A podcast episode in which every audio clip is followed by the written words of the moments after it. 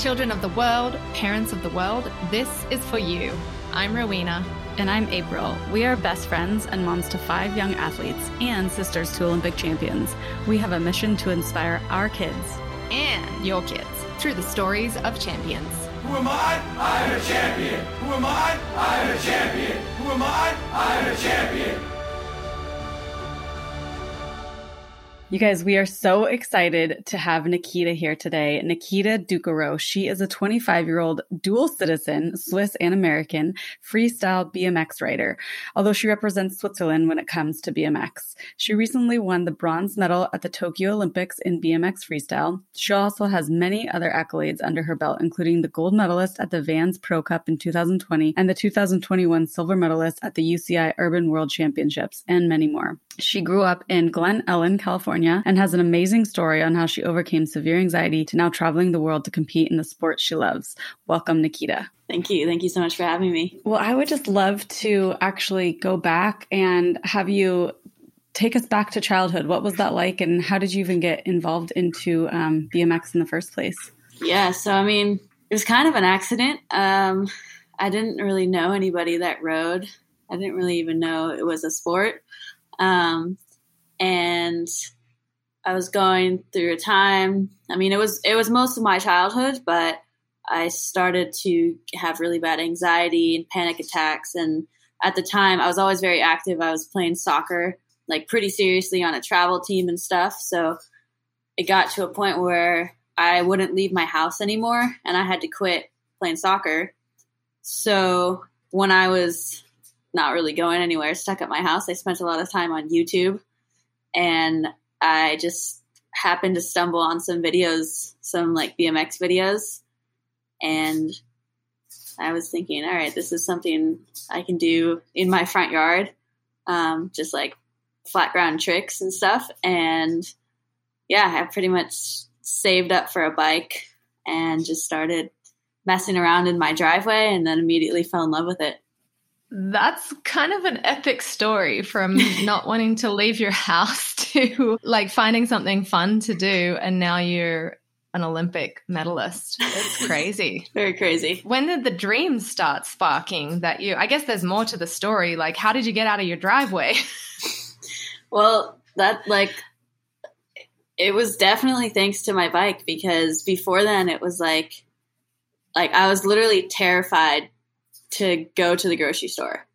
Like there was a point where the whole focus of the day was my mom was like would bring me to the grocery store just to like get me out and like practice like leaving the house um and it just like little by little i was wanting to ride my bike so much that i wanted to go try it at the skate park which was like 10 15 minutes away and so then that kind of became the big goal of the day. It was like get to the skate park. And at this time, I'd like stopped going to school. Um, I was doing it like independent study. This was kind of like before online school was really a thing.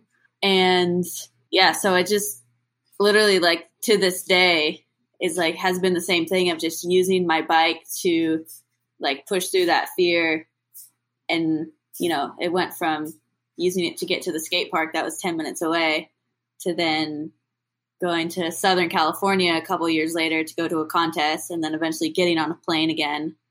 So yeah, it's just I think just having like being so passionate about it like allowed me to justify the fear that I would go through to to get to where I needed to go to ride my bike. Wow, that's amazing. So really it it was the bike that got you out of that um, kind of crippling anxiety. Did you work with um, like a therapist as well, or it was just the bike to get to get out of the house? no, I definitely. I mean, when I was younger, I, I worked with different people here and there that like my parents brought me to, and it that like never really stuck too much. Um, but I think also it's just like I didn't really understand it myself. But then I would say when I was about four, maybe a little older, like 15 or 16, I started working with a, a sports psychologist that I had seen some other BMXer had had made a YouTube video visiting him. Um, and he was in Southern California. I lived in Northern California. And so I reached out to him with my mom, and I still work with him now. Um, so he like at the time I he was like a sports psychologist, but he ended up just being like an overall like life coach and stuff for me. And it's been like nine years now, I think, that we've been working together. So that also was like a big. It was like that and the bike that kind of was like making steps, like actually planning out like how I was gonna go out and do things and and setting goals and stuff to overcome that. Yeah. such a it sound like you did a lot on your own, but it's such a good message out there for anyone struggling like you're not alone, get help. Um your mom seems like a pretty amazing woman. Was she, you know, to I guess be behind you all the way, but was she the one who was kind of driving this like, hey, we need to find a sports psychologist or was that you?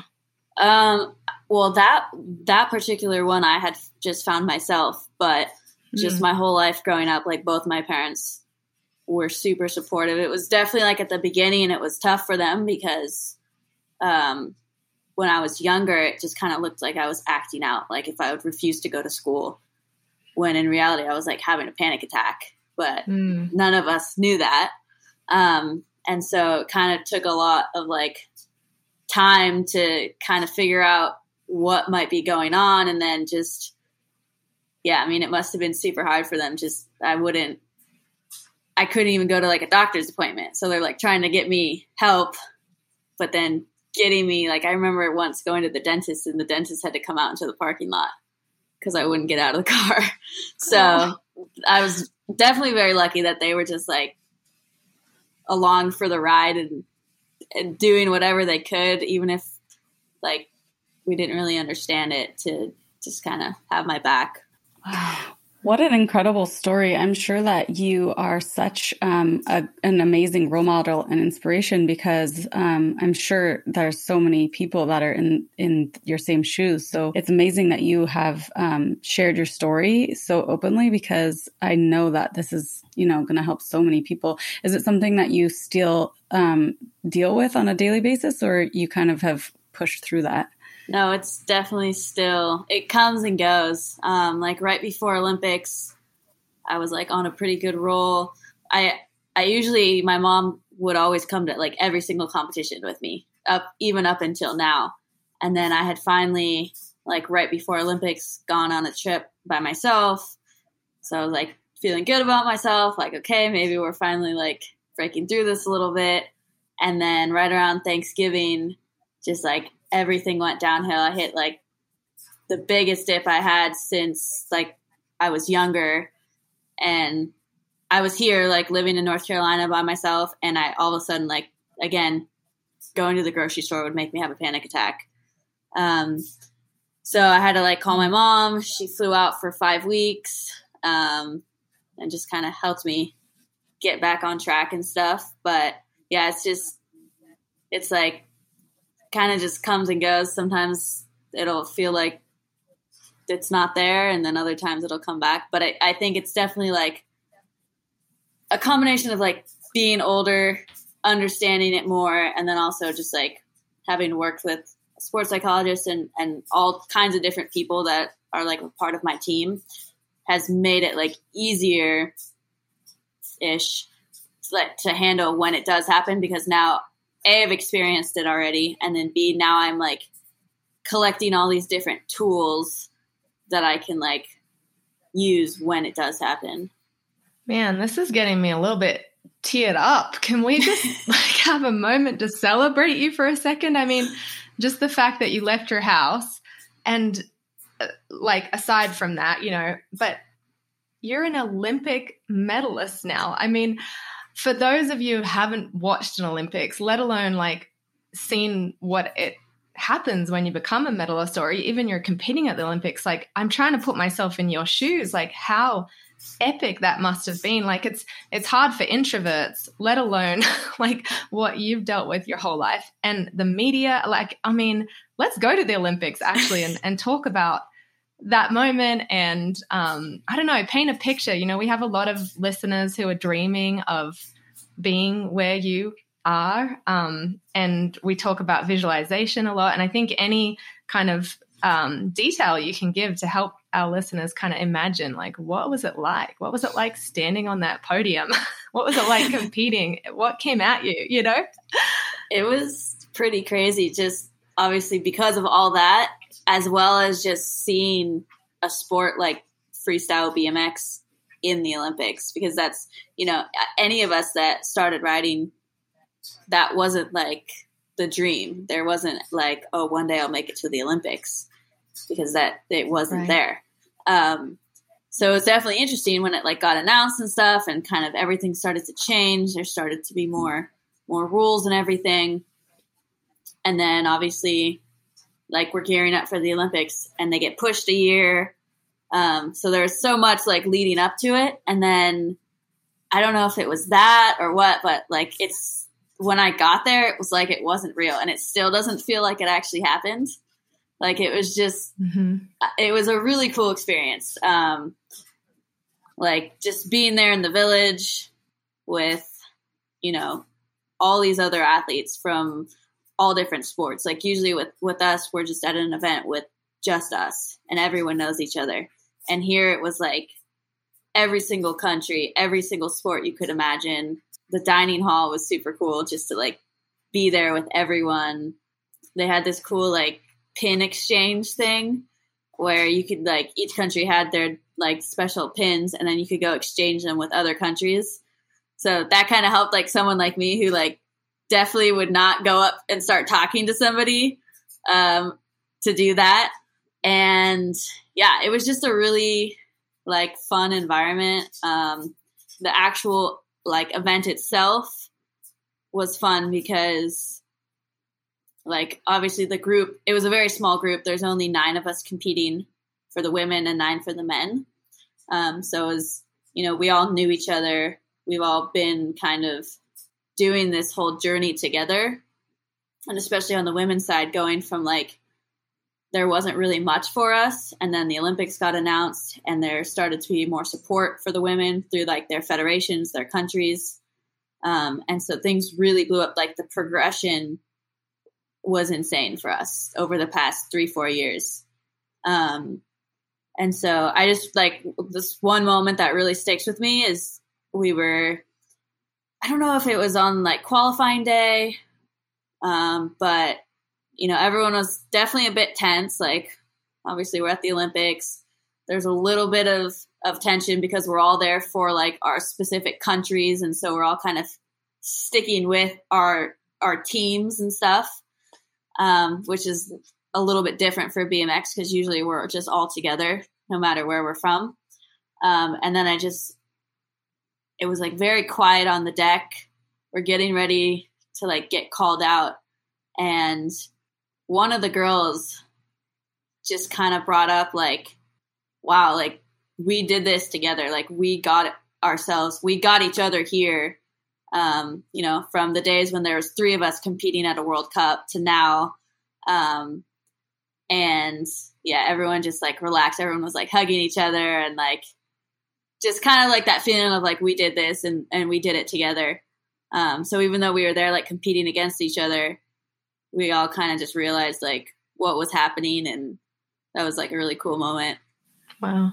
Sounds like an Olympic spirit. yeah, I love it. I'm like so um I was like in the moment with you for a second. I forgot we were even doing an interview. I'm like, "Oh yeah." I would love for you to share actually some of those um like mindset tricks that have helped you um even helped you you know compete the way you have. I know that you, you know, what you do is definitely um you know it's not something to take for granted, right? It's a, um, I, I wouldn't, I don't like saying anything like high risk sport, but it's like, you know, it's m- one of the more, um, extreme sports. And yeah. so you have that kind of to deal with. And then also even just like leaving your house kind of stuff to deal with. What kind of mindset stuff do you feel like has really helped you that you feel like, um, maybe some of our listeners can, um, put in their back pocket for if they need them? Yeah. Um, okay. I'll start with like, just like the daily life stuff. Um, some things like recently that I've been doing is um, in general at the end of each day writing down like three things that I'm grateful for. and then especially on like bad days, um, writing down three things that went well or three things that I was proud of, even if that's just like, I'm proud that I left the house today. Like just making sure to write those down and then also just journaling too, which those are kind of like, you know, some people don't like to write a lot. So, so maybe that would be for them to just like write those three things. Other people might prefer to like actually write out the entire day. Um, but I found that all of that, and especially like actually writing it, not just like typing it or something, is really helpful and kind of calming. For like at competitions and stuff, I get really, really nervous before every single competition. It doesn't matter how small or how big it is. Um, and so some things that I'll I'll do before competitions um, is just put my headphones in, so I just block out everything that's going on around me. Breathing exercises, just to kind of like come back to the moment and stop stressing about just the million things that my mind is thinking about. And then obviously just like visualization, um, going over my runs and just, yeah, kind of bringing myself back when everything's like kind of going crazy around me. Hmm. Is that are those the kind of things you did at the Olympics? Because I I'd love our listeners to kind of understand your sport. It's one of the sports where you could be the best, but you know something happens and you're not on the podium. It's not like running or swimming. Um, and I find it so amazing when athletes like yourself actually a clutch and they perform on the day at such big stress events like you did, you know, so much pressure. We've heard so many athletes talk about that. The Olympics is such a weird thing that way. Um, but yeah, did you like have any moments at the Olympics where things felt too much, or were you pretty solid with just using these tools that you just talked about and it all worked out?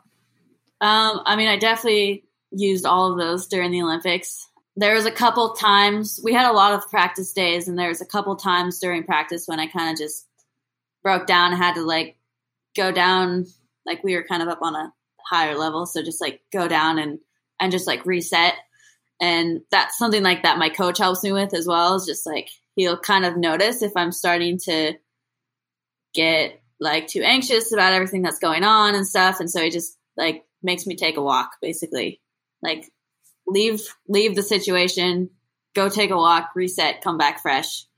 Um, and yeah, I think actually on finals day I was like the least nervous. I'm usually more nervous on qualifying day.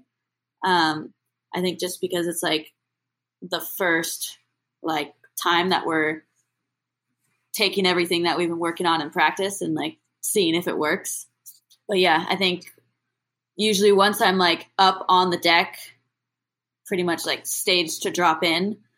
Um, my heart rate's usually like 160, um, just standing there. And at that at that moment, the only thing I can do is just like keep breathing, like reminding myself to breathe, and then also just like thinking about like having fun because that's at the end of the day that's what I'm there to do. Um, and sometimes it's like easy to forget that. Um, when when you know you're at a huge event or you're just kind of in training mode and stuff so just yeah reminding myself like i'm out here with all my friends getting to do what i love and that kind of usually helps me relax a lot more. And obviously when i'm relaxed then i ride better. So yeah. Um i love it. It's uh it's so cool to hear how how well that's worked for you. And and like Rowie said just that you that you can be in those moments and be present and not, you know, worry so much about everything else else that's going on, which is exactly why you did what you did. So, so bring us to the uh, award. Okay, now bring us to the award ceremony. Tell us what it was like to um, stand on that podium and hear a national anthem, and you know all the uh, feelings. it, it, was very warm. Um, we were like waiting in this tent beforehand for like probably 30 minutes and just like drenched in sweat because we had to wear like the track suits. Um, so it was, I just remember being so hot. And then we walked out there and yeah, I think, I think once we, once we like got up on the stage and then like they raised the flags and um, even like they played obviously it's just the the British national anthem. Um, but even just like hearing that like definitely started to get all emotional. Like I think it started to hit a little bit. Um, and then we had that like one moment of peace and quiet and then just like chaos. Like they just like whisked us away to do media and like it was like nonstop. And we actually flew out at 4 a.m the next morning. So we spent the whole rest of that day um, doing like interview after interview um, and then just went back to pack so there wasn't like a lot of time to process it um, Wow. and then when we landed in Zurich, there was like this whole like welcome party waiting and like press press thing. So it was pretty insane. So fun. Okay, show us Yeah. the medal. I know you got it somewhere in, in your pocket, right? It's always in my pocket. No, it's actually very heavy. yeah, look at See that. I can- Love it. Oh, um, okay, listeners, take some of those details and add some of those details into your visualizations. They were great. Um, yeah, so good. Also, I I'd love you to talk a little bit about what it feels like or what it's like to be on the Red Bull team. You know, I have kids in extreme sports and literally every single one of them's like, "Yeah, I want to be on the Red Bull team one day." So I would love them to hear like what does it mean? What's it like? You know, what kind of um support do you get? Yeah, talk us through that. yeah, that's amazing. Um, same with me. Like it was always the dream. I had like a little sticky note on my lamp for years that was just said like Red Bull. Like that's that's what I wanted. Um, and there wasn't any freestyle girls on Red Bull yet until like 2020. So I had like started talking with them in Switzerland a little bit like years ago. And, you know, the women's side was still pretty small. We didn't have a lot of events and stuff, but I just kind of stayed in contact. And then um, the first girl from Germany got on in 2020. And then shortly after, these two twins in Colombia got on. And then I was the fourth girl I got on in last January. But yeah, it's unreal. Like just to walk past the mirror and like see the hat and be like, oh crap, like I'm wearing a Red Bull hat. Um, and the the level of support is really cool. Like I actually just got back from LA, which was the first time I'd gone to like the headquarters and stuff, just with COVID and everything. And so I got to do like testing with them in the gym, and then we actually had an event um, with other Red Bull athletes that was um, like partnered with my platform Mind Tricks, and we kind of just got together and talked about mental health as a as like a group of athletes, which was really incredible. Um, but yeah, it's just it's like everything that I imagined and so much more. Like I feel like anything that you would need as an athlete to be better, they'll try to make happen. You know, everything from nutritionists, trainers, psychologists, everything on like the performance side, but then also projects and and everything. Like it's definitely really it's unreal. Oh, so good. Con- I love that they're supporting you congratulations. with your mind tricks. Yeah, So- seriously. So cool. Yeah, actually, talk about that. You mentioned your platform, Mind Tricks. Tell the listeners about that. Yeah, so I started it um, because I was I was posting some things on my own Instagram just to kind of be more transparent. Like you know, I always post the podium shots and everything, and I wanted to show like what was going on behind the scenes, like the, the bad days and the the times when I thought like I wasn't going to be able to keep going, and my friend came to me and said like, why don't we make something where other athletes can share as well and kind of just um, encourage them to talk about it. So we created the page. For now, that's all it is. It's just the page, um, and kind of just collecting different stories from different athletes to show if they're like professional athletes to show their fans like that even these like high profile athletes that seem to have everything going for them deal with the same stuff. Um, and then also just to encourage everyone to be more open, sharing about it, um, talking about it, asking for help. Um, and then, yeah, like this this past weekend, we were able to do the event with with Red Bull, which was so incredible. Just getting like this group of top athletes together and just like all of us kind of realized like how much we have in common, like how much of the same stuff we go through. Um, so that was like really special and and hopefully like this was like on a smaller scale and and I think um, hopefully in the future it can we can do more more events with mind tricks that are like open to to more people and and like get get kids on bikes and kind of tie the two things together so kind of opened up some doors mm-hmm. and we'll kind of see where it goes from there i love this vision you know this um turning your pain into purpose and helping others, giving back. That's uh, we're finding that a lot in the champions we listen to, um, which leads me to actually that question: What does a champion, like that word, or to be a champion, what does that mean to you?